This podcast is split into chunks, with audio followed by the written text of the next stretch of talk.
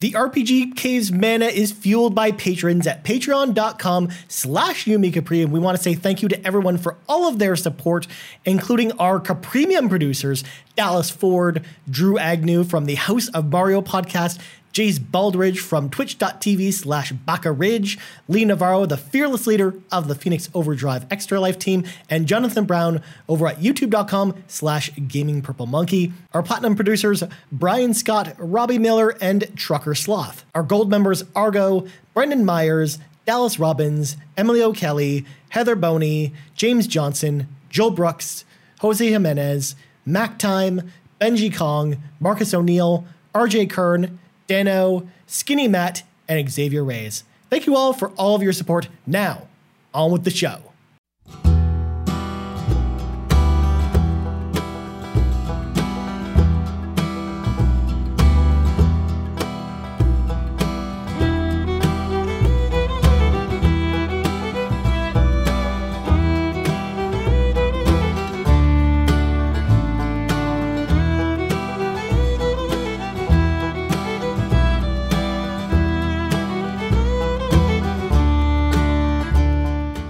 Greetings, fellow travelers. Welcome to the second level of the RPG Cave. I am your level 99 Archmage, Ryan Turford, and I'm joined alongside the level 99 Elf Ranger, Mr. Garret Bland. Garret, how are you doing today?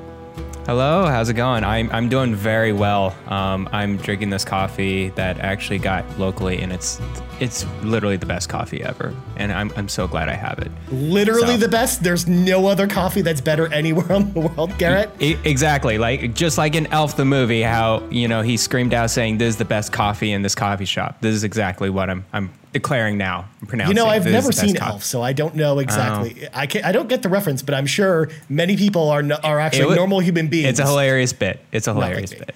It's a time and place thing. I think I was a little bit too old when Elf came out, uh, so gotcha. I, I, never actually went around and see. Whereas I know like most people that are younger than me, like even if you wouldn't have gotten taken to go to the theater to go see it, you mm-hmm. would have seen it in school. Like they would have like wheeled out the, the TV on the little TV stand mm-hmm. and stuff, and forced you to watch it in like class at some point. Whereas you know I was beyond beyond those. You're beyond that. I mean, I'm, I'm a, a, man beyond my years, Garret. My my great beard, of course. This is the RPG Cave, of course, the show we talk about RPGs all the time, except for when we talk about Elf, like right now. Uh, let's clear the the dungeon a little bit uh, and talk about housekeeping. So first of all, our first episode went live live uh, basically today, the day we're recording this. Mm-hmm. And I want to say personally, thank you so much to everyone who reached out and gave us positive feedback about our first show. Um, I know Garret and I were, were pretty proud of that episode, so mm-hmm. I'm glad most of you guys uh, had a chance to enjoy it. Of course, if you haven't seen it yet, it's on free feeds. I actually included. Mm-hmm all the links to all the free feeds in the show notes this time around. So um, if you ha- want to subscribe to us on Spotify or uh, Apple Podcasts, if you only listen to us on Patreon, all the links are all in the, the, show notes for that this week. So definitely check us out there. Also, we need your help over on YouTube, youtube.com slash gobbledygook. it's a whole bunch of, it's a giant mess of characters, Garret, and I'm not going to try and pronounce yes. it. So uh, it's in the show notes as well. Once we hit 100 subscribers, we will be able to get our custom URL, which will just be youtube.com slash the RPG cave. So please, I encourage you guys, if even if you're just going to listen to us on the auto feeds, uh, please subscribe to us on YouTube. It really helps the show grow. Uh, definitely, it goes a long way to helping us out. So definitely do that. Hit that also, subscribe button. Exactly. Also, you can leave us uh, some feedback on the podcast services of choice because that'll also help the show get discovered. Like on Apple Podcasts, you can leave us a review. Um, if you leave us a review, Garret and I will read the review and talk about it on the show. So definitely, of course, uh, you can go do that on Apple Podcasts. Last but not least, if you want early access to this show as well as many of our other shows over on the You Me and Capri Patreon, patreon.com slash YouMeCapri, throw a little tip in the old tip jar and uh, you will get content. Content will come out. It'll be like it's like a little turnstile or a vending machine. You put a put a dollar in, and uh, podcast content come, comes out. It's very exciting. So head on over to Patreon and leave us with that. And now, Garret, mm-hmm. let's read from the secret texts. It's time for our topic du jour this week. I mean, you know, we got to go fancy, right? That's how we do it here on on the very very fancy. The Elder Scrolls. We we're getting blinded right whoa, now. Whoa, whoa, whoa! We don't want to get sued here, Garret, for, for copyright infringement. Okay, we don't want to go that far. But uh, this week, our big topic is our favorite RPG soundtracks. Of course, music plays Mm-hmm. a huge part in in any kind of RPG, especially uh, like long RPGs, because you spend so much time with the the music in that game um, to the point Mm-hmm. where sometimes you'll be humming in your head outside of the game and stuff like that. So we wanted to kind of honor um, our favorite soundtracks of all time. Not only that, but we actually opened this up to the community. So we actually got a lot of community feedback as to what uh, some of their favorite RPGs are. But before we get into our discussion, Garret, I wanted to bring in Hobby1K at Hobby1K on Twitter, and they asked mm-hmm. an interesting question that I, I wanted to get your opinion on before we start talking about this. Will you listen to a game's music before playing the game? I know some people would rather hear the music for the first time when it is played in the game. Personally, hearing some of the game music early has been some of the nudge needed to play some games. So, Garret, do you actually ever listen to RPG soundtracks at all, like outside of uh, outside of the game itself? And if so, do you ever hear it before the game, before playing one? So yeah, that's a very interesting question. I, I don't normally do that. Um, I always look at gameplay first and, and see what the game is. I think that's first and foremost.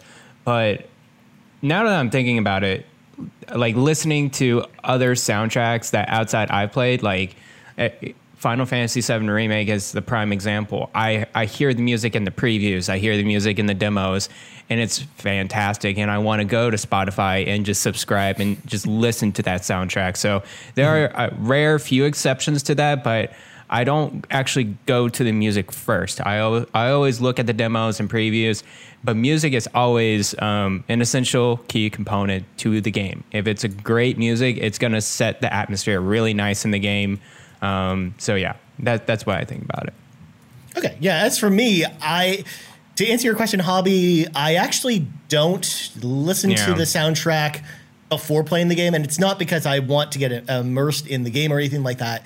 I think it's just a matter of I, I'm the type of person that when a new RPG comes out, and if the trailers won me over, I'm usually going to go play it faster than the soundtrack goes up on something like Spotify, right? Like it's not Yeah. too often we get RPG soundtracks ex- accessible to us before the game comes out, especially here in North America. It's different in Japan um, because a lot of times you'll get them on on like CD or digital platforms in Japan much quicker than the, than the game comes out in Japan um, because it's a whole they, they kind of roll things out a, a bit differently there.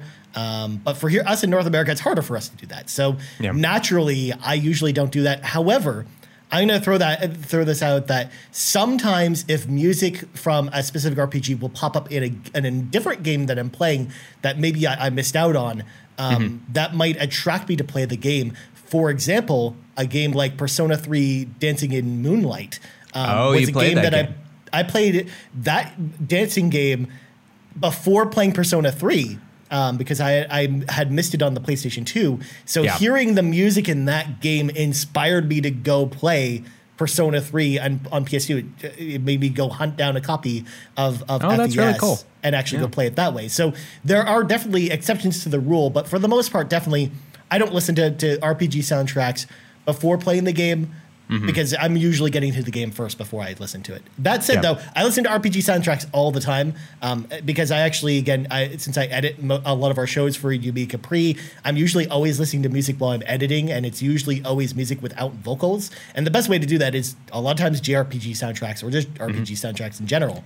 Um, so I actually will go to Spotify and lo- load up, you know, one of the soundtracks we're going to talk about today and listen to that while I'm doing other things. Um, and- that's You make a so- good point with Persona. Like, there's a lot of music that I've listened to before the game, right? All the intro themes and, and stuff like that. That I, I listed that music before I play the game. Yeah. But that does set up a good tone. Yeah, Definitely. especially or if you've ever played uh, Catherine from from Oh, the Persona Catherine, team as well, where like if you go to the jukebox in the bar, it's like it's got a bunch of songs from Catherine, but it's like it's like all Persona music in there too. So it's Yeah. like very easy to kind of fall down the the rabbit hole of just you know listening to the music while going into the stray sheep and kind of walking around talking to people. So um, yeah, that that's where I, I got exposed to a lot of that music, and it, and it actually inspired me to play other games. But yeah, that Mm-hmm. that situation doesn't come up too often because of just the nature of the beast. I mean, I'm still Yeah. waiting for the Final Fantasy XIV Shadowbringers soundtrack to eventually hit Spotify. One of these days, Soken, you're gonna put that soundtrack on there, and it's gonna be amazing. But uh, yeah, so we're we're gonna, we're gonna move on from there. And Garret, let's talk Yes. about our favorite soundtracks. So, would you like to go first, or would you like me to go first? Um, I We're gonna maybe do like one and one kind of back and forth kind of thing. Yeah, yeah, that sounds good. I think um, this is pretty you know, like current and but timeless as well. I'll, I'll go first. Um, I've been playing a game that we're going to be talking about later in the future, of course, um, Mm-hmm. on my retro pocket. I'm playing Chrono Trigger, and let me tell you, that soundtrack, it blew me away. It's real good. Oh my goodness! Like I never thought an SNES soundtrack could like really like sound like that. Like it's so eerie. It's so like like there all the songs in there perfectly fits the tone of what is in the atmosphere. I, I think one song that really caught me was "The Secrets of the Forest." Um, Okay. When you're actually going through the forest before you head to the to the kingdom or whatever, it it reminds me of Studio Ghibli music. Just a long drawn out emotional music. You can hear like the lighter tones in there. Um, yeah, it, and it, and it's everywhere too. And, in Chrono Trigger, it's like there's not one bad song in mm-hmm. that whole like like jo- like whole playlist of songs in there. And I love too, just the music is just so varied from each other as well, depending Yeah. on what location you're in or like the time period. Like certain, like each of the songs in a specific time period have like a, almost like a musical theme that are associated with them. Yeah. that kind Yeah. of go along with it. So um, as you're you're listening to the soundtrack just outside of the game, it almost feels like you're traveling through time, like you're traveling Yeah. through time in the game. Uh, and it's it's just really it really a really interesting soundtrack. Again, it's done by Yasunori Mitsuda and. Uh, Uematsu actually famously from the Final Fantasy series did a few tracks on it, but uh, it's mostly mostly uh, Mitsuda-san who mostly did uh, the music in that game. And yeah, I have to echo it, it, that with you. Like Chrono Trigger is one of my very favorite SNES soundtracks of all time. It's still one that, that definitely holds up today. Um, when I hear orchestral themes of some of the songs, I don't know what it is about them, but it, they almost feel a little bit less special to me. I don't know Okay, what they it just, is. they just hit a little bit off. Yeah, I think that it just in the moment of listening to it, it just on on the SNES itself, I just think it sounds much better, or, Mm-hmm. or just you know evokes those themes so much better than than maybe like an orchestra is able to capture. Um, so uh, maybe Yeah. it's just part of the special special sauce of listen, playing the, it on the SNES version. But yeah, Chrono Trigger was one that was uh, kind of one of my honorable mentions on this list, um, partially because I kind of knew you were going to pick this one, and I wanted Mm-hmm. Yes, sure yes, of didn't pick the course. same one. Uh, but I mean, Chrono Trigger, that's like a duh. Like a slam dunk. Like, of course you're going to pick. Uh, of course, like, I- we're going to have Chrono Trigger on this list. I mean, it would be impossible for us not to. Uh, well, next up, I'm going to actually go with one I just mentioned a few minutes ago Final Fantasy XIV. Now, I had to think about it for a bit because I was telling Garret off air that I wanted to make sure to only pick one soundtrack per franchise. And of course, Yes. Final Fantasy is a series that is just littered with amazing soundtracks, and you kind of can't go wrong with picking one soundtrack over the other. So I had to really like think to myself, okay, what is the what is my favorite soundtrack from the Final Fantasy series just in general? And I had to go with 14. And I mean, when I say 14, I have to include all the ex- expansions when I talk about it because I mean, they're all they all played into the same game essentially, even though they all have their different themes and musical styles depending on on which expansion you're playing. Um, I mean, uh, Matsuho- Masayoshi Soken really just knocks it out of the park with the music in that game. Of course, he's an incredible composer.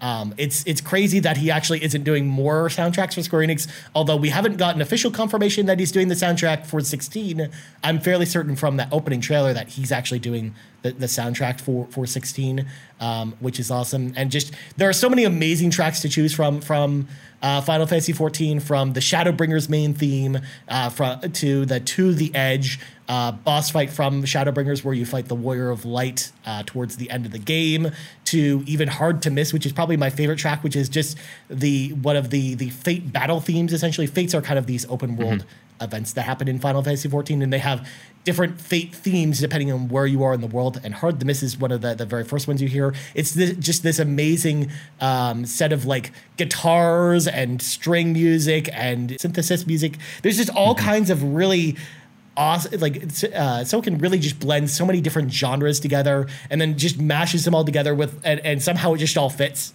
um, not only that but many of these tracks also have like the, these like choir vocals and stuff too and the and, and cool. he mixes them with these really like different themes that musical themes that you really wouldn't expect to go with like choir vocals but it just works Now, is it all orchestral, like music, like through and through with Final some of it Fantasy is. 14? There's some orchestral music where some of it is just like it just sounds like it's rock music with like guitars Yeah. and drums and bass and stuff. Um, it really just depends on the type of boss you're fighting. And again, sometimes Okay. he'll Soken will sometimes mix and match. So like certain bosses, for example, will have certain phases, and each phase of the boss fight will have a different theme associated with it.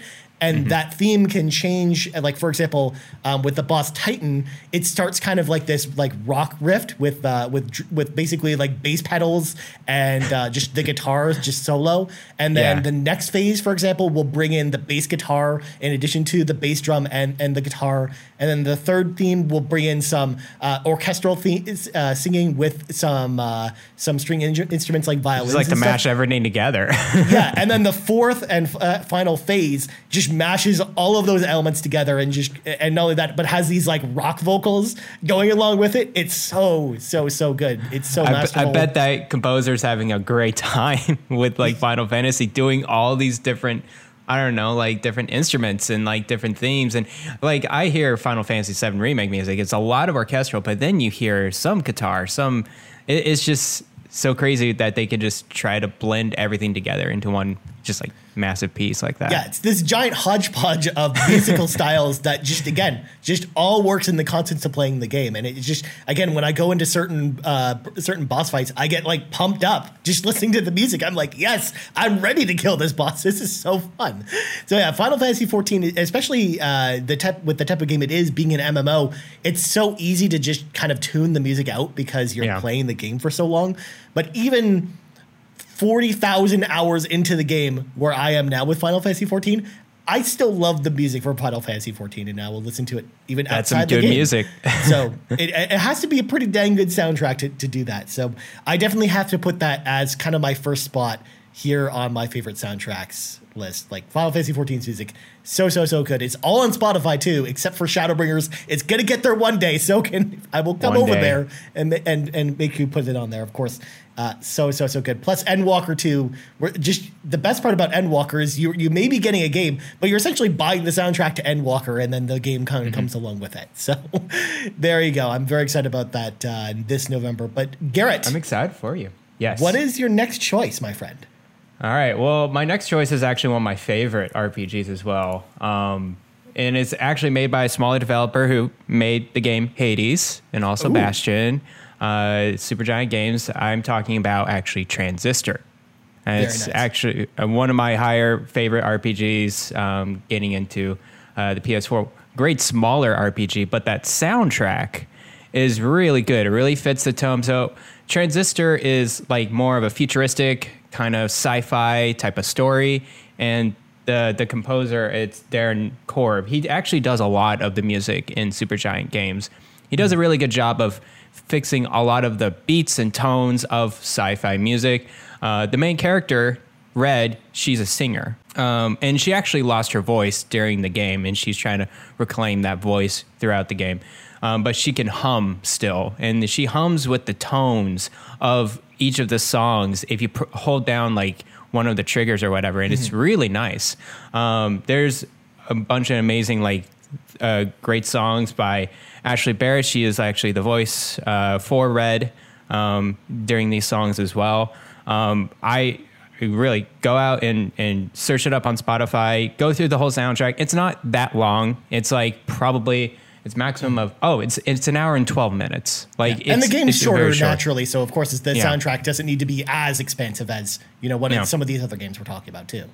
But but there's some amazing songs in there, like in Circles, um, and also what was another one that I, oh We All Become. We All Become is is a very Oh. very good song. Um, That that's what we would refer to in the business as a banger, Garret. Let me tell As a you what. banger. That's a banger. That song is real good. Real yeah, good. yeah. So yeah, that's that's my next. Transistor is a really good choice, man. I actually hadn't even thought about that one um, because I don't really traditionally think of that as like a traditional RPG, but it, obviously it Yeah. definitely is an RPG. Um, and just even from the opening minutes of the very first trailer from that from that game, I was like, this music, this game's gonna have amazing music when I played it. And Yeah. I was not disappointed when playing the the the, the full game. Like, uh, yeah, it, it really just plays into again, like you said, the the, the character itself, um, Mm-hmm. and kind of you know her being a singer just it plays into the musical styles with the game just just so much. So yeah, I Transistor a great choice. I love the music in Transistor as well, and uh, yeah, like Supergiant just totally nailed it with that one. And uh, they've always had really good music in all their games They too. have like great music, Bastion's got yeah. a really good soundtrack as well. Um, I haven't played Hades, but I hear, hear the music's good in that game. And then Yeah. even in something like Pyre, I think had a really good soundtrack too. So Yeah, yeah. Yeah, Darren so- Korb does a very good job. Yeah. They do good work over there. All right. Next up, I'm going to go with a soundtrack that, uh, again, from is from a, a long running series that you can't really go wrong picking music from any one of these games. And I know Garret, you're going to probably talk about one of these at some point too. Persona 3 Portable is my choice from the Persona series. Um, again, it's it's hard to go wrong with any of the Persona soundtracks, but That's so Persona, true. But again, the listening to mu- the music from Persona 3 and Dancing in Moonlight really got got me excited to play the game because the music is just so good from that game. Um, and uh, Persona 3 Portable of the three Persona versions, the reason why I go with that one over the original soundtrack or the FES soundtrack is because um, you have the two pla playable protagonists in Persona 3. You have the male and female main characters, and depending on the character you select, it changes the music for the entire game based on Oh, which, so which cool. character you play. So, like the open world theme, for example, is a different song, um, and the battle theme is a completely different song. Um, you have some songs that kind of cross over between both versions, but reg- depending on which character you select, it thematically feels different between the two of them from Mm-hmm. the music perspective, which I, I just really loved. Uh, so the music itself, of course, you've got music from uh, Lotus Juice, of course, who's like a Japanese rapper. Um, he's Yeah, acro- Lotus he, he does music crazy. for a lot of the Persona games. Um, but you've also got uh, the vocal stylings of Yumi Kawi- Kawamura as well. Um, She does an amazing job with some of the vocal tracks in the game. Um, and then just Shoji uh, Meguro does a lot of the, the the overworld themes and stuff like that, and, and mostly does all of the the instrumental themes in that game. Um, and my favorite song from the game is "Way of Life," which is kind of like the female kind of open world theme where you're going from from place to place. Um, it's just this like very like uppity, like kind of positive song, which is kind of different from a lot of the music in Persona 3 because you've got a lot of darker themes in Persona 3. Um, just as a game itself, it's it's very different from some of the other Persona games uh, from a lot of the different themes perspectives. Um, and I just I love just kind of the the infusion of a lot of uh, like um, electronic music with the the rap from from Lotus Juice from a lot of Yep. the tracks in this game. So yeah, Persona 3 Portable, definitely my pick for the Persona series. A, a- again, just like Final Fantasy, a very tough choice because Yes. I mean all of them are great. Um, I mean, obviously, I would say maybe the PS1 versions of Persona 1 and 2 are kind of lacking behind the rest of them. But when the, but when they did the remakes on PSP, they redid redid all the music for those games too, and all that like redone music is fantastic. as They do well. a really good job with their music then if they just uplift the, the first two games with uh, they take really good care of them. Yeah, Um, I mean that's the reason why we see like the the Persona concert series in Japan every year because Yeah. like there's so much good music from from all of the Persona games, um, and just seeing them on stage, like I think that's such a unique experience. Like between that or even going to the Final Fantasy concert, Distant Worlds, like it's Yeah. so it's so it's one thing to listen to the music when you're um, listening to it just on your own in in your house, but then going to see that live is just such a different experience. I bet, Um, And. I mean, that's one of the things that, like the next, if I ever go back to Japan, that's one of the things I want to do is like whenever, you know, the world opens up again and we can go to like the Persona concert series again. Like I want to go to Japan and go see it. In, That'd be in crazy. I, I think I remember watching a live stream of, I think it's Persona 5. I think they were doing Strikers or something like that, but they Yeah. had a live stream sometime last year, and I Yeah. was watching like a good three or four hours. They go for a very long time yeah, in they those concerts. It's, well, it's like over a couple days. They do like this Yeah. this giant festival. It's like Woodstock or something like that, but it's all Persona music, and they like all reunite all, of the singers. It, it, they reunite all the singers from the original Persona games as well. So it's not just Persona Five where they do in these concerts. It's like all the music across all the games, which is just amazing to see. So Mm-hmm. yeah, that's one of the one of my bucket bucket list things to do is to go see that. In fact, uh, while we're on the subject, Garret, have you really seen like any video game concerts at all yourself? Or do you no, really go to concerts? not really. Um, No? oh, well, I used to go, but now the pandemic and everything. But no, I haven't specifically went to, to a video game concert. Oh, okay. Because I've been to a, a couple. Because I've been to uh, Distant Worlds and seen uh, the Final Fantasy music played in person. But also, this is kind of non RPG related. But uh, one of the last concerts I went to before the pandemic started was the Legend of Zelda live. Mm-hmm. Oh, I live bet that concert. was so cool. It was amazing. Uh, Yeah. be- getting to see, see kind of themes pr- uh, across all the different games. I've actually been to that twice because I went to it one year when uh, the year that Majora's Mask, the remaster version, came out. yes. Um, and they had like a big, like 20 minute, like, uh, medley at the end of the show that was like all of the songs across uh, Majora's Mask, which was cool. And then once again uh, in 2019 with like to celebrate Breath of the Wild and all of the music from that game. So yeah, it was so so so cool. So there you go. That's my second pick. Garret, what is your third RPG pick, my friend? Uh, I'm gonna continue the Persona train because I do love Persona music so much, and I wish um, I, I do have Persona 3 Dancing in Moonlight, but I just need to get to it. I just haven't gone really dive deep into the music of that. But what I'm gonna choose and what inspired me to like listen to this music all the time is actually Persona 4 Dancing All Night. Um, that is probably the the first time I was like, oh wow, the Persona music is really really good, and the remixes of the songs are even better. And so I I think I got like the special edition whatever version on Vita and then I mm-hmm. got the soundtrack and then I popped in that soundtrack into my car and listened to that constantly in loops and road trips and it has like all the remixes and all the original music in there. Um, I'm thinking of like a lot of famous songs in there, like Junes theme. I I really enjoy it. It's very happy and upbeat as well. It's just so different from everything else from in the Persona Um, Yeah. games too, which is just what makes it stand out. Yeah, yeah. I, I love um, the remixes of Heartbeat, Heartbreak. I remember Sean Capri used to put that song at the end of uh, the um, Yumi the Capri. You Me and Capri. Yeah.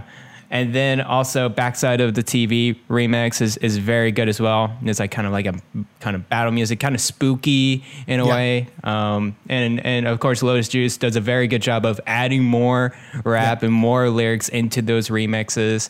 Mm-hmm. Um, yeah, I, I could listen to that soundtrack constantly. It's so It- good. it's so good. And in fact, across all of the dancing games, regardless of which one you're playing, like all of those remixes, like the Persona 5 remixes that they did for Yeah. um, Dancing in Starlight and then uh, the Dancing in Moonlight themes from Persona 3, all of them are amazing. Like they did they did put so much care into doing those Mm-hmm. remixes. And Persona 4 Dancing All Night is actually a really interesting choice. I mean, I'd expected that maybe uh, you might pick Persona 4 Golden, for example, but Mm-hmm. I think you get kind of all the best, you get the best of both worlds with the Dancing uh, All Night soundtrack because it's not just remixes. You've also got some of the original themes in there too, as well.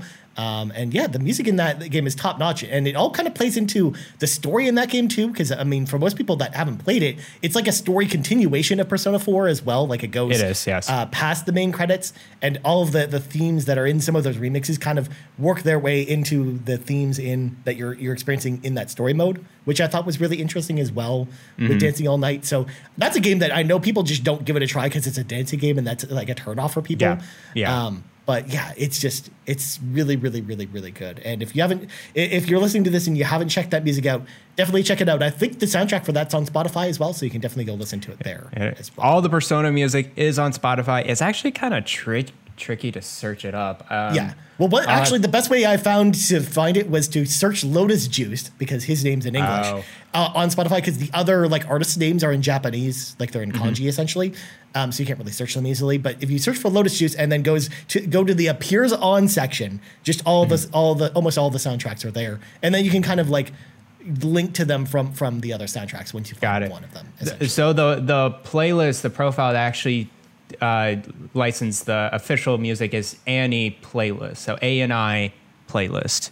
That that has all the Persona official music in Just there, so much Persona, you could listen to it all day. and all the anime music. really. yeah, exactly. All right. Next up, my third choice is going outside the world of JRPGs because we've been talking a lot about JRPGs. Yeah. Uh, well, I mean, Transistor's not JRPG either, but um, Mass Effect Two is my next choice. This is actually from from Jack Wall. It's a it's a very it's more of a traditional soundtrack versus some of the other ones we've been talking about, where it's a lot of orchestral music, but you've also got a lot of synth beats in there as well, and just some notable music to me as um, like where, for example, the Afterlife theme when you're going to the bar on Omega for the very first time. It's got this this really cool like dance beat in the background that just sticks in the back of my mind every time I think about that game. Um, it's it's always there, and it's one of the very first pieces of music you actually hear in that game. Um, mm-hmm. But Garret, the suicide mission theme at the end of the game where you're doing kind of the final mission in Mass Effect 2 amazing like it, mm. it's it's this amazing like orchestral piece that that's put together and it kind of rivals some of my other favorite orchestral video game soundtracks like halo for example um, that it kind of reminds me of a lot of those soundtracks and it's just epic in every single way and it of course just coincides with one of the most epic um, uh, moments in every any video game i've played whereas the suicide mission the last hour of mass effect 2 is just incredible and the music that goes along with it just permeates through that out that whole journey that you go on uh, when you're fighting the collectors at the end of the game so definitely nice. i'd have to say the suicide mission definitely is my favorite track but again just a lot of really cool like sci-fi themes that you kind of hear throughout the game. It, it, really is like it's almost more of your traditional space opera soundtrack, but it, it, feels almost old school in a lot of ways as well. Like it feels kind of retro. It feels like it's trying to evoke uh, like the themes of some like 70s sci-fi as well mm-hmm. or 80s sci-fi um, as you're going from place to place. In addition with like some some more modern orchestral stuff, and it kind of blends those two together. So Mass Effect Two cool. is my choice. Um, it was definitely out of most Western RPGs. Probably my top pick uh, as far as any of those um, because I love I, love the music in all the Mass Effect games, but definitely Mass Effect 2 I think stands out with, especially again with the suicide theme music, and then some of the other tracks I think kind of stand head to toe over some of the other soundtracks from Mass Effect 1 is probably a close runner up, but then Mass Effect 3 has some good music, but it's just not as high for me for whatever reason. Gotcha, gotcha. I, uh, I definitely need to play those games one day. Uh, this year, this year. I, I think it's going to come to Game Pass like later this year. Hopefully, oh, yeah, the, at least so the too. first one. Yeah. yeah. yeah. So it'll it'll be uh, pretty soon. Uh, so for me, I'll, I'll, stick on the Western RPG train here, and actually, um, I'm going to mention an MMO, um, The Elder Scrolls Online. Oh, um, I think. Choice. Yeah. So I was debating between which Elder Scrolls game I, I really want to pick because it was it was Skyrim or Oblivion or or Elder Scrolls Online. And when I was going through the soundtrack of Elder Scrolls Online, they do a fantastic job of fitting all of the orchestral pieces into the environment.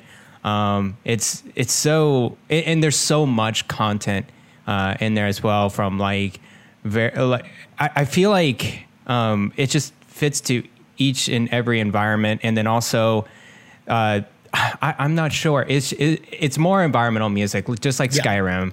Um, I don't I don't know what else to say about that, but like I think that's what the best part about it is with these kind of soundtracks is is like it it kind of blends in.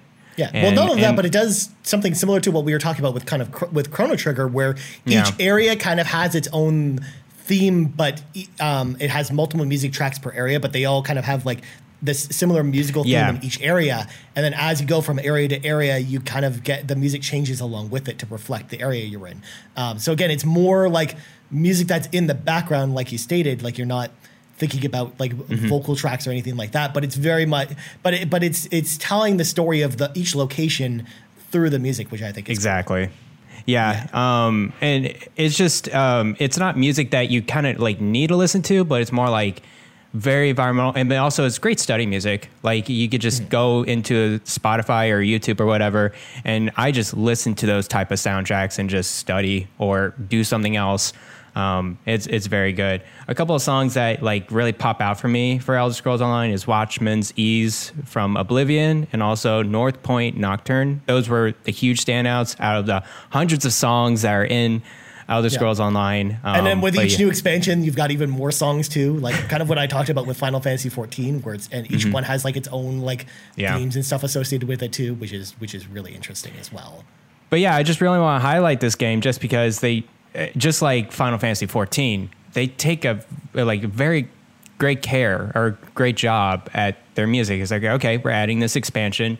How do we make sure the player is like really um, enhanced with this music that's that's mm-hmm. surrounding this environment. So Yeah, and a lot of the music I was listening to while playing the Elder Scrolls Online as well, because I played it for for a good while as well. I mean, I never got sick of it. I never turned it off or anything like that. It just, you know, goes along with, you know, what you're doing and stuff like that. It gets the job Mm-hmm. done, and it, it definitely is uh, is done with care. So that's a good choice. And again, out of the all the ex- Elder Scrolls soundtracks, again, I'm probably in agreement with you that that's probably the strongest one.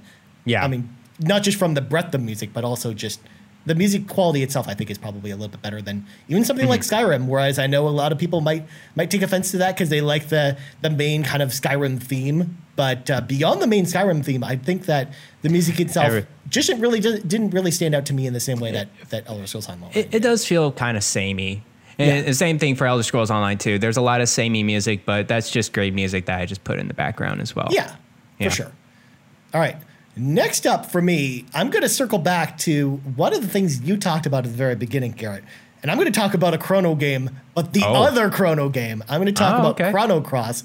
Um, and for those that didn't know, the composer for this game is actually Mitsuda-san again from Chrono Trigger. Actually, did all the music from, from Chrono Cross as well, which is why you actually have a lot of the same themes. Because uh, in this game, in Chrono Cross, it's not a time travel game. You're actually p- traveling between two different realities. Essentially, one reality where That's the main legit. character lives, and then the other reality where the main character died when he was a child, essentially.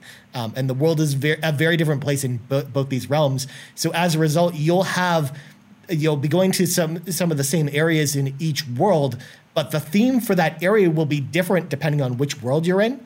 Um, so as you go through it, like one will be like like the one ta- like this one town will have like an upbeat theme in the world where the character is alive, but in the other world it'll be like this like sad like melodramatic music, and it's it's just it's so different between between both the worlds, and again just totally highlights the, all the themes from that game, and I love it to death from from the opening music um, to the the kind of the open world theme for um, the this, the other world. I, I think that's incredible. Um, the one the the song I love the most though.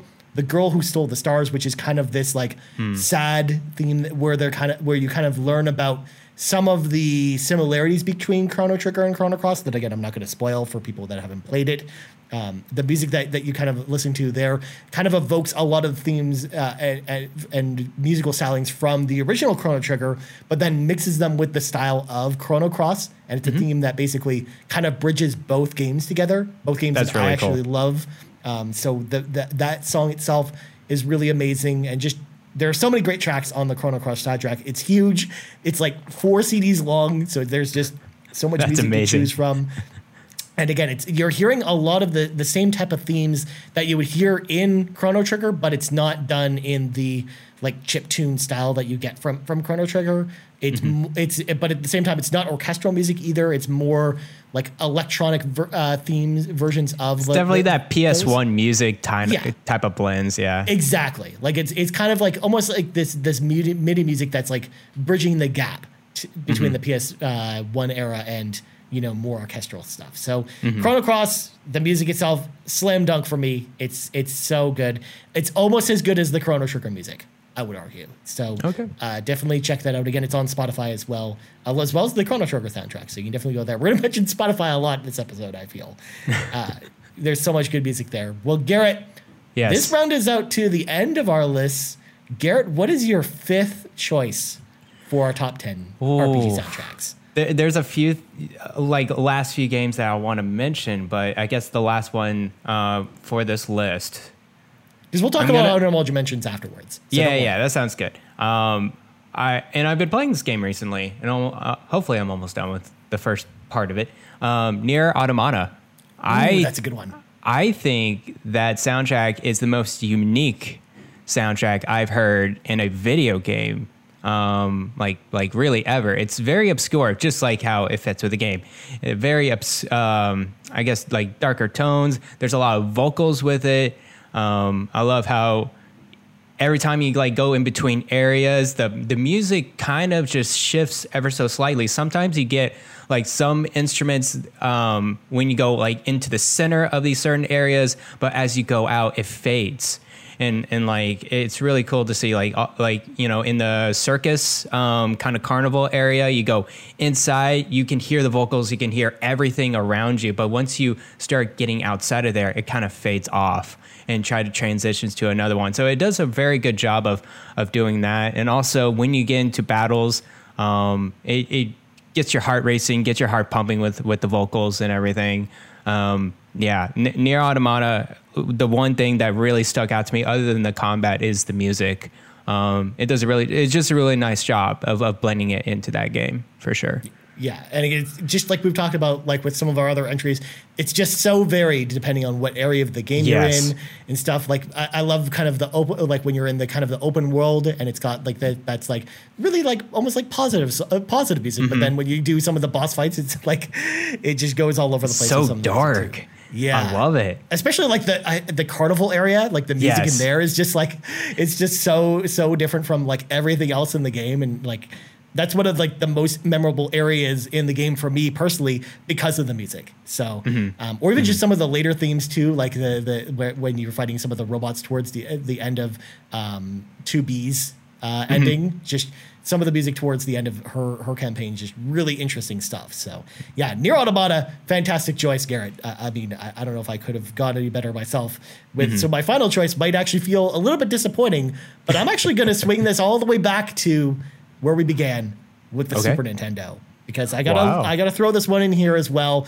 now this actually this game actually got a remake last year but I'm actually going to go with the soundtrack from the original version of the game, Trials of Mana, which is Oh, the, okay. the, the sequel to Secret of Mana.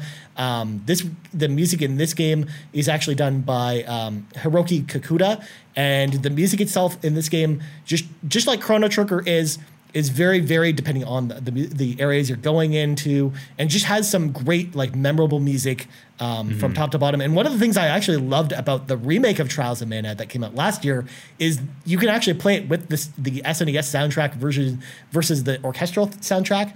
And it kind of goes to uh, back to what I was talking about with Chrono Trigger, where I don't know what it is about the orchestral version of that music, but it's not It's as timeless to me as the original version, if that makes any sense. Um, it's I, so I guess that's just kind of consistent. Yeah, when, when these composers think of, you know, these eight bit music, it, I feel like it's just much different types of like, men, like mentally what kind of beats they, they could do compared to an orchestral version.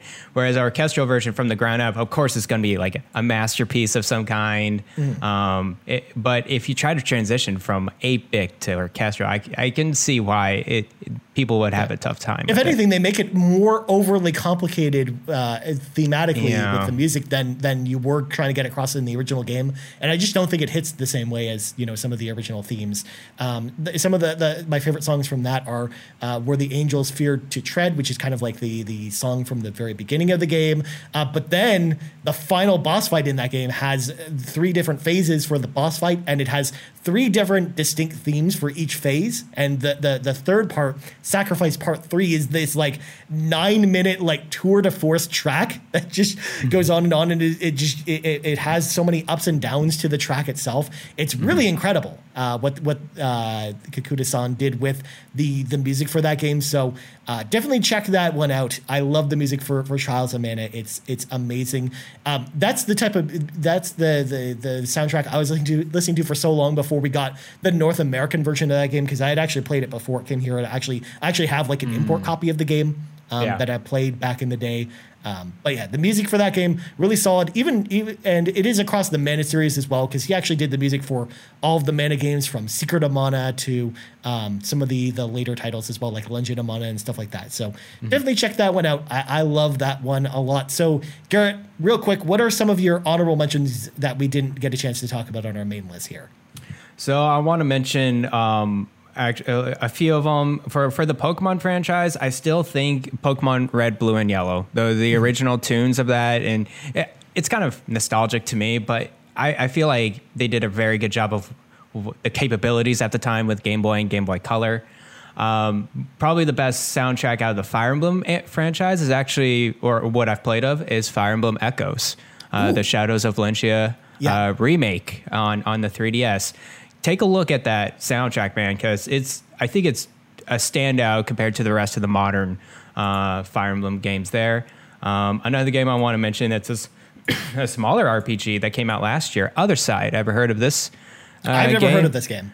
Um, so it's on Xbox and PC, but it's a strategy RPG, um, a roguelite, uh, where you just like, kind of like go through or whatever. But like they have two or three great songs in there that reminds me of like a cover band for Three Days Grace. like it's, it's actually really, really cool. Um, and then I want to mention the Disgaea franchise in general. I feel Yeah. like the music there is so wacky, so upbeat, so jazzy, so it's it's very different than the emotional dark music you hear all the time in RPGs. That one is like this is fun. This is fun it totally music. fits with like the theme of those games, like the style where they're Yeah. just such goofy games, and it's got like this really goofy music that goes along with it. Yeah, that's a good, really good choice too. Like I really love that. Even though again, that's not the type of soundtrack I would probably listen to outside the game, but like in the context of while you're playing the game, like I love it. It's great. Yes, yeah. So those are my honorable mentions. Very nice. As for me, kind of my honorable mentions are uh, The Legend of Dragoon on PS1. Uh, really fantastic soundtrack. Again, a lot of like traditional fantasy stuff, but I, I think all of it's really well done. Especially like the the main the the, the very first theme you hear, if you be- still believe, which is like this really cool vocal track um, in- during the first cutscene. I think is fantastic. So definitely got to give props to that game. Um, a newer game, Indivisible. Um, this is like Oh, a yeah. really cool Okay. turn-based RPG, um, and some of the music of that game uh, was really fantastic. And it was also done by the same composer I talked about before, uh, Kakuda-san, who did the the Secret of Mana soundtracks as well. So he actually did the music for that game, and it's it's really fantastic. Um, I love it. Another game, another modern game that a lot of people might have missed, but it's on Game Pass. Cro- uh, Crosscode actually has a Oh. fantastic soundtrack as well. Um, that one is almost like a you.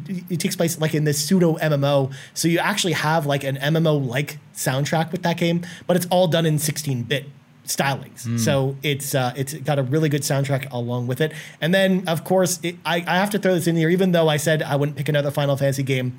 Final Fantasy VII remake soundtrack. Of course. We would be remiss if we didn't mention it somewhere um, in here. And the last one before I go to user questions as well, Octopath Traveler, I think has an amazing soundtrack as Yes, well. Um, of course. And I, I love just all the different themes for all the different characters. Just the battle theme too, just it just plays in my head as I talk about that game. Ah, such a good soundtrack for that game. And I'm so glad I have the collector's edition that comes with the soundtrack too, because I listen Nice. to it a lot. So there you go. So let's let some of the community in with, with us as well. Let's party up. Let, so uh, here are some of the, the ones we heard from our community. We'll start with Fluxe, who says Chrono Trigger is his favorite soundtrack. Of course. And then we got Kaboski, who says Octopath Traveler and Persona 5. Again, we didn't talk about Persona 5, but of course, just Persona 5. sa- amazing soundtrack. Amazing around with that soundtrack, of course. Just uh, this like amazing jazzy soundtrack. It's it's so good. Mm-hmm. Jonathan, not to be confused with Sean, says Final Fantasy VII Remake. He kind of echoes what I was just talking about there. Will at Wanderous Will says Final Fantasy XIV has a stellar soundtrack. I love some of the remix songs from the older Final Fantasy games as well as some some of the original songs. Because one thing I didn't mention about the Final Fantasy XIV soundtrack is sometimes you'll face bosses from older Final Fantasy games in that game, mm-hmm. and they will have remix versions done in the Soken style um, from some of the older games, like Dancing Mad, for example, when you fight Kefka. it it's like this amazing rendition of like the Final Fantasy VI boss music, um, or even some of the modern games, like because they did this whole Final Fantasy VIII tribute in the latest expansion. so That's some of the cool. songs from that game are in there, and they're all really well done. Next up, GMAC at GMAC Production One says Chrono Trigger still has is still is one of the best soundtracks ever. And there we go. Those were all of our community input, Garret. A lot of great choices from the community, and again, kind of lines up with what we were talking about as well. Um, Mm-hmm. There's a lot of really great RPG soundtracks, and I think we picked a good list today. Well, real quick before For we sure. party up with uh, the remaining questions, Garret, real quick, we should talk about Scarlet Nexus because we both played it this week Yeah. because there is a demo for it. What do you think about the demo of Scarlet Nexus, Garret? I, I think it was it was very well done. It's a good showpiece of what that game is going to look like. Um, it's very fluid. It's like you know one of the recent current gen console games, so it's going to look very nice. I think it's probably the best, maybe smooth looking anime looking game I've seen um, Yeah. on a current gen console. Um, it reminds me a lot of Astral Chain. Um, Yeah. But as, as you mentioned uh, before this podcast, we, we're not sure if this is going to be a role playing game specifically, just because Well, it has a of lot the- of ties to like RPG elements because again, you've Yes. got kind of the, the the tree, the brain tree that you go through to unlock your psychic powers. You've got Yes. multiple teammates, and I'm interested to see how the, the teammate dynamic is going to work into the game. Not only Yeah. that, but you actually have the lineage of the Tales series in this game because a lot of the That's true. developers who are working on this also worked on uh, Tales of. Uh, Tales of Vesperia was the one that Yeah. they worked on. So uh, you do have a lot of RPG ties to Scarlet Nexus. So I don't know necessarily if it fits in the RPG category. Again, well, maybe we'll ta- save that discussion for uh, our what defines an RPG episode in a few weeks.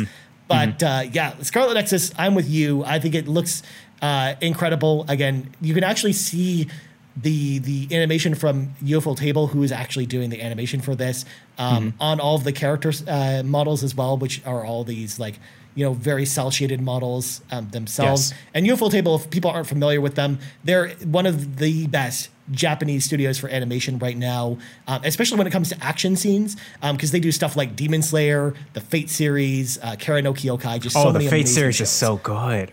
Yeah. Yeah. Or even they also did all of the the um, cinematics for the Tales series as well. Wow. Um, after Tales of Xillia, essentially. So um, definitely, I love to see their work come through, and you can definitely see it on the characters this time because they haven't really had too much influence over some of the character models in game before. Mm-hmm. Um, like we really haven't seen a lot of their animation play into it. Whereas this time around, you can definitely feel like their their touch on some of the the characters, your uh, both the character models themselves, but also the boss designs, which I Mm-hmm. think are really interesting too. So yeah, I really enjoyed it as well. Um, I'm really excited to see the full game at the end of next month, at the end of June, and we'll talk about that more on our RPG preview episode, which is actually next week's episode. So sneak preview Nice. for what we're going to talk about next week. So. We'll, we'll be mentioning Scarlet Nexus again next week. So yeah. It's time to party up, Sean. Let's let. Uh, I don't know why I called Sean. you Sean. I'm sorry, Garret. I'm so used to podcasting with so Sean. used to Xbox. it's you know it's just ingrained in my brain. I'll, I'll eventually call you by the, the right name eventually, Garret. So of It's all course. Garret, let's let's party up. Let's let some of our friends into the show with us. We're to start with Sean Capri. Maybe Oh, that's okay. the, that was my uh, dyslexia kind of playing into things there. So Mm-hmm. Sean Capri asks, "What's a common misconception about your favorite RPG, and what would you di- say to dispel it?" So. Garret, is there any we, like misconceptions the public has about one of your favorite RPGs out there? That's uh, well, Sean. That's a good question. Um, I'm gonna have to think about this a little bit more. Ryan, do you, do you have something on you right now, or The thing I- is, I- I, honestly don't have one either, Sean. Because I Yeah. actually, I was reading Sean's question, and uh, and and part of it is too. Mm-hmm. Most of the circles I'm interacting with, with as far as you know, public perception for a lot of my my RPG, the RPGs I play, I don't really hear too much about this. I, I, I think I got Um, something actually. Um, okay, go for it. So so yeah, the um, Fire Emblem, uh, the Fire Emblem franchise, like at least the current games right now, I think a lot of people think of it as it's very complicated. It's very hard to play, Mm-hmm. Oh, okay. um, and it's not as accessible. Which I I would argue against Three Houses is the most accessible um, uh, game out of the franchise. You can play in casual mode, so you can let your allies die and they'll respawn in the next game. You can get to the point in Fire Emblem Three Houses where the game just you just let the game play. Right, you can go turn it to baby mode. You can let it auto attack and like do auto things if you want to just see the story. Um, so yeah, I think a lot of people are kind of hesitant with Fire Emblem Three Houses just because how how long it is. I understand that, but also how people like like to play them as hard as they wanted to. Like me, I like to play on hard and classic. So that means permadeath. That means that these the enemies are going to be tough. They're going to be punishing, but um, just letting you know that there are much easier difficulties in that game. Yeah. um, and it's and- definitely very accessible of all the Fire Emblem Yeah. games. Like that's the most accessible one for sure. But people don't think of it that way. Like you're right, Garret. Where it's like they look at the strategy element and they're like, nope, too complicated for me. Yes. I can't do it. It's got to be a hard game if it's a strategy game, right? But obviously, that's not that's not how that works. Of course, you and I both know that. So, and actually, uh, while you've been talking, I kind of thought of one actually that that a lot of people have, where they say an MMO can't possibly have a good story. But I would argue against that point. Where like there's a lot of great examples of MMOs, and two of them we talked about today.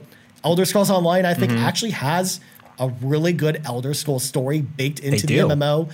Um, it, it it's not all voiced, but you do get a lot of great you know voiced moments. Um, obviously, there is a lot of reading, but I do think if you're willing to put in a little bit of effort to kind of read some of the text boxes and stuff, I think it's actually got a really good story, and it kind of I think it's probably the best Elder Scrolls story when you I, actually I think about them would tend to games. agree with that for sure. Yeah, because I mean, the Skyrim story was okay. Like it had It was, dragons, eh. it was interesting, but it wasn't. The it, you weren't ever playing that game for the story. And same with Oblivion. Exactly. Like I, I, I like the story in Oblivion, but again, that's not the reason why you're playing that. Whereas like, I would actually think, I actually think it's possible that you would play Elder Scrolls Online just for the story, just like. Final Fantasy XIV is another example. I would argue Final Fantasy XIV has a better story than almost every Final Fantasy game. Wow. Period and that says a lot because Final Fantasy is known for you know good stories. But Mm-hmm. Final Fantasy XIV in particular ha- tells this really amazing story across all of these expansions, and each expansion kind of feels like its own game, but it's still part of the same narrative. So it kind of takes the idea that you saw in Mass Effect, where you're taking one character across three games and telling this one epic story across the, all three games, but you're doing it in a way over five different expansions and a main game. So you basically go on this giant epic journey as the hero of light, and it tells this giant overarching story um, of, of basically the the great collapse of all these different worlds. Um, and you're you're fighting this like overarching enemy called called the Ascians, and, um, and there's a bunch of different factions and stuff, and a lot of political intrigue that really makes the story interesting. So yeah, You're I think me to get this game. By the way, I- this fun. you would play it too much, Garret. That's the problem because it's it's so. I mean, there, again, forty thousand hours for me played. That's where my current playtime is. For Wait, I thought I thought you were being. I thought you were exaggerating. Are you? Are you I serious? wish I was exaggerating. I wish I was. It's still less than my World of Warcraft count because again, World of Warcraft is over a year of my life in World of Warcraft. Sean, uh, I don't know why I called you Sean again. What's wrong with my brain today? No, it's okay. I think you've had this conversation before with Sean, so I, I actually just have. That's maybe what, I, what, I'm, what I'm bringing it back. I'm sorry, Garret. But anyways, that's enough of Sean's question. Let's move on to, to Fluxy's question. Mm-hmm. Fluxy asks, what is your favorite overused RPG quote? So, Garret, I'm going to really quickly talk about mine so, to give you some time Okay. to think. Because my favorite overused RPG trope is choices in games. Dialogue choices Hmm. are really overused in RPGs, but I can't get enough of them, Garret. I actually love them. Again, just playing Mass Effect uh, Legendary Edition last week, I actually loved going back to it and making all these choices that I know don't really matter, but I still love it. I love that the game gives me the freedom to kind of, you know, play the game my way and make these dialogue choices. And sometimes it influences the story and sometimes it doesn't. And I, I actually really love that in RPGs. Um, Like it, it almost like turning them into like your, your own, like choose your own adventure novel. I think is just so, so, so cool, re- regardless of how much they actually play into the main story. So uh, my favorite overused RPG trope Gotta be dialogue choices. I actually really like dialogue choices in games. I'm a sucker for it. Me too. Even though, again, I know they're not for everyone. I like them. What about you, Garret? Uh, I think my favorite overused RPG trope is actually companions, parties, um, some somewhere where we're going to have a culmination of of multiple players together, and you just use attack and moves. I like having variety in my RPG, so I think having other and different characters that have weaknesses and strengths adds just an, a, a simple but yet also could be very complicated complication or layer um, when you go into battles. Um, I love like talking with these companions as well. That you can give them different personalities um, and can work in the story very well. Um, and you see it just all the time in RPGs. You can, I, I, I would say probably more than half, easily, or seventy five percent of RPGs have like some form of companions or or kind of other characters that you control along with your main character. So that's what I'm gonna go with. Okay, that's cool. Next up, Kaboski asks, what game series would you like to see take a shot at the RPG genre? For example, like how Yakuza like it did with Like a Dragon. So this one's a little bit tough for me because, um, first of all, because of the way modern genres work, we see so many R- RPG elements make their way into Yeah. modern games that you're already kind of seeing this type of thing. But obviously, you know, it's a big difference between that and you know what what Yakuza did with Like a Dragon because that's like very much like a Persona like turn-based JRPG essentially. So, Yes. um, that that's really interesting. So for me, um, one of the things I actually liked were license-based RPGs. So what came to mind when asking this question is I even though we've got a Teenage Mutant Ninja Turtles beat 'em up game coming out soon, Yeah. I would love to see a Teenage Mutant Ninja Turtles turn-based like JRPG style game. Oh, where, Chrono like, your Trigger like member- style. You've got your four party Yeah. members being the four turtles. They've got different uh, like uh, styles. It writes itself, Garret. Like I don't even need to come up with like a pitch Yeah. for this.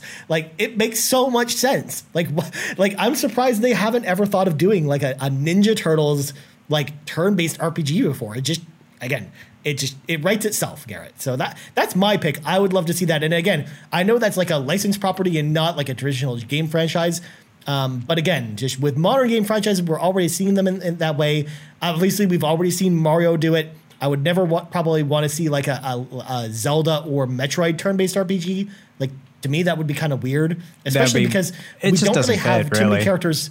Because in those games, we only we're so centralized with the main character, we don't really have like side characters that fight alongside either Samus or Link. So Yeah. those didn't really make any sense to me.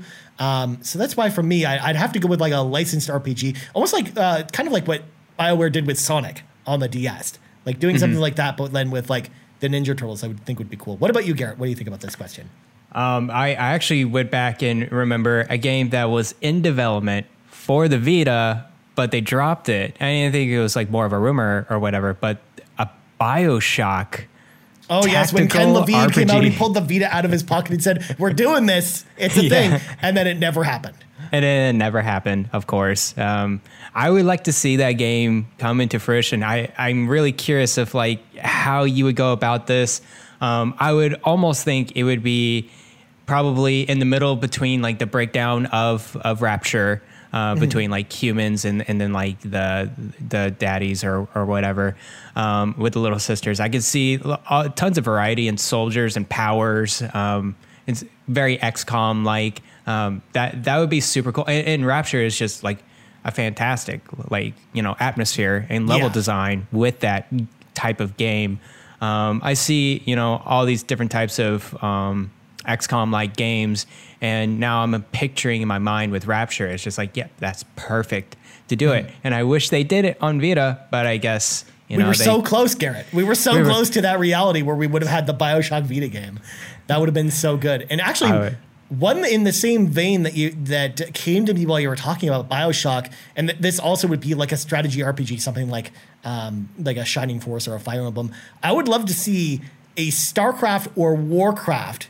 Yes. Like turn-based strategy RPG. I think that would be amazing because you've already have so many amazing heroes both in the Warcraft universe but also in in the StarCraft universe. And I don't care which one they pick because I love Blizzard games. I would play either one of them. I think they would be amazing. But if I had to pick one, probably StarCraft because I think that would be uh, awesome. Like I think just seeing like uh, the different, especially with like the different types of units you already see in Yes. StarCraft, because some of them use guns, but some of them are melee units, and you kind of have this nice balance already of of melee attacks and ranged attacks, which you already see in games like Fire Emblem between like you know archers and and fighters and stuff like that. So I think that would that would be a series that would be a really interesting like strategy RPG would be something like StarCraft or Warcraft, especially because they already come from the strategy roots. So maybe make them a little bit more turn based and you know slow them down a little bit. I think that would be really interesting. Mm-hmm. Mm-hmm.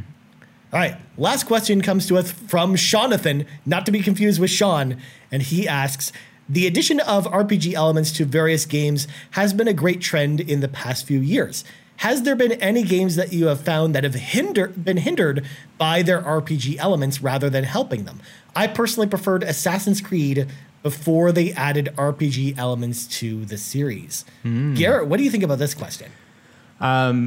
It's a very good question. Um, I, I really have to like dive deep in there. But the, the main thing about addition of RPG elements to games, the most of the time, if that's not the central thing about it, then um, it feels like fluff. It feels like just bloatiness that the developers kind of just needed to add into it to give it some sort of value, some sort of worth.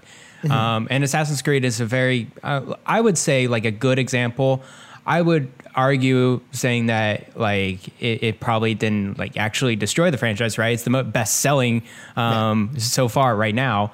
But I do tend to agree with you. There's a lot of side systems in Assassin's Creed and also like Far Cry or like Watch Dogs I mean, it's part of the Ubisoft formula where you find question marks all around the map. All right, you have to go to each and every individual one of them, and it's just mm-hmm. like, guys, come on, like let's cut the fat a little bit.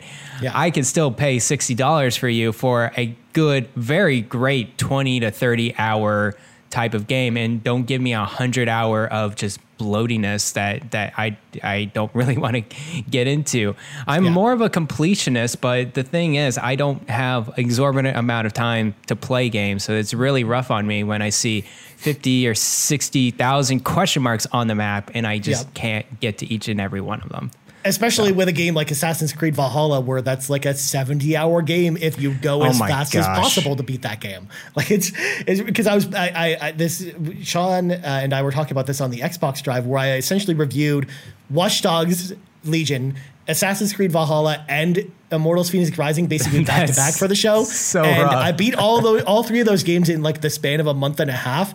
And it was it was the the worst, Garret, because it was just I, like I bet your brain was melted. It's like I was like, I can't do open games for at least a month, you guys. I can't deal with this anymore. It's just it's too much. It's too much. It's too much Ubisoft in in, in one thing. And again, going back now, here's the thing though. I would actually disagree with with Jonathan. Where actually, I was not a person that was really interested in Assassin's Creed at all really right. until the RPG elements came into it, where okay. um, we started seeing that kind of creep its way in in Assassin's Creed Syndicate, which was kind of the game that really brought me into the Assassin's Creed series.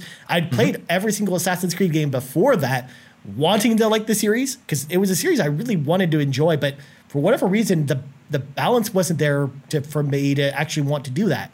Whereas with Syndicate, with the RPG elements, it wasn't be, because just because of the RPG elements that brought me in, but I felt like though those games really started to feel more and more like BioWare games yes. as the series went on, especially with Odyssey. Like that game feels like a game that was built by by, by like the Dragon Age team at, at BioWare. That's so true. Like it doesn't yeah. feel like a Ubisoft game in a lot of ways, even though it has like the Ubisoft open map stuff.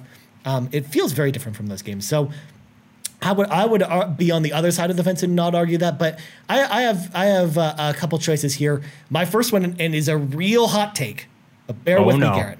Oh no! To prepare for hot takes here.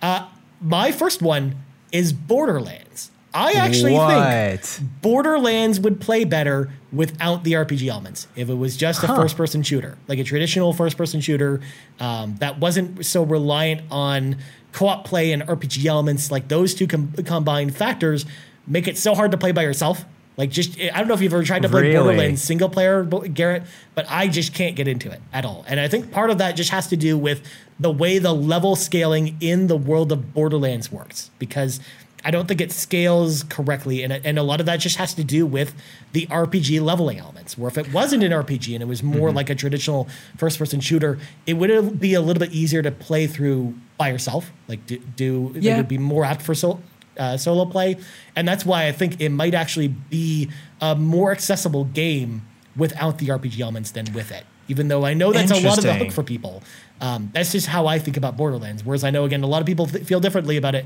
but uh, but maybe played with their friends, but maybe try, didn't try and solo the entire game by themselves. So Whereas it's it's so like it, it just it beats you over the head with with its level scaling. So I would definitely true. say that's one. But another one I just talked about, Watch Dogs Legion that's a game that doesn't need RPG elements at all. at all. And the RPG elements that they added were not good. So oh no, it, it definitely uh, it definitely took away from from uh, maybe how I felt about the the original two Watch Dogs games. I still overall prefer that game over something like Watch Dogs Two, but I think the RPG elements actually hurt the game more than help it. If you know okay. That. That sounds good. I, I, I, let's go back to Borderlands, man. I that's one of my favorite franchises, by the way. Of course, I play a lot of it single player. Actually, now I can understand Borderlands one and three. One was just it, mm-hmm. it, was kind of and like those are the two I'm mostly talking about when I'm referring to yes. this too. I think Borderlands 2 I think did a much better job of balancing things. Yes, yeah. Borderlands 3 is just way too complicated. Like guys, you, going too much on the RPG skill tree or whatever. Yeah. I like how they you can just mix it up every now and then, but yeah, there when I'm thinking about it more and more, when I play single player Borderlands 2, there's a specific tree I want to go down and no, and not the two other trees. There's one tree that's like co- very co-op centric, where it's just like, oh, let's heal um, the yeah. other player as much as we can, or there's companions together. So I, I can agree with that, but this I still would love. I love the skills in there. I do. Yeah. I like the elemental damage and the siren. Well, I think then- there's a way to do the skill stuff without doing a lot of the RPG stuff. Like, for example, um, I like the variety of guns, but you don't need that many guns in a game. No, you example. don't. And and again, like definitely with Borderlands One, I think the problem with that was it just felt so grindy, like halfway through the game. Yes. When you're playing by yourself, and then Borderlands Three, like you said, way too complicated with the RPG stuff. So um, I think Borderlands Two was definitely the right balance, and and Mm-hmm. I would definitely say of the three, it's definitely the easiest one that I found to get into. Even something Yes. like the pre-sequel, I think they did, you know, an okay yeah, job. on pre sequel well. was great too. Yeah. I think it's just one and three definitely just whew, just Yeah. too far too far with that stuff and uh, especially if you're playing solo it's yeah it's not fun but anyways garret that's the end of the show before we go garret plugs go Uh, you can follow me on Twitter at Bland Explosion, and you can also follow me on Twitch. I streamed once last weekend. That was oh fun. my god it happened Yeah, I played Mon- Monster Hunter Rise. Um, I, I may play some more tomorrow. We'll see. Um, so I tend to go on Sundays whenever I have time. So yeah, you can follow me on Twitch at Bland Explosion as well. Very nice my friend. As for me you can find me on twitter at ryan turford. You also find us on twitter at the rpg cave now. We're on twitter right now. You also us. find us. on youtube. Just search for us on youtube because we don't have a url yet. We're also on podcast services around the globe. So for garret bland i am ryan turford. This has been level two of the rpg cave and we're out. Bye bye.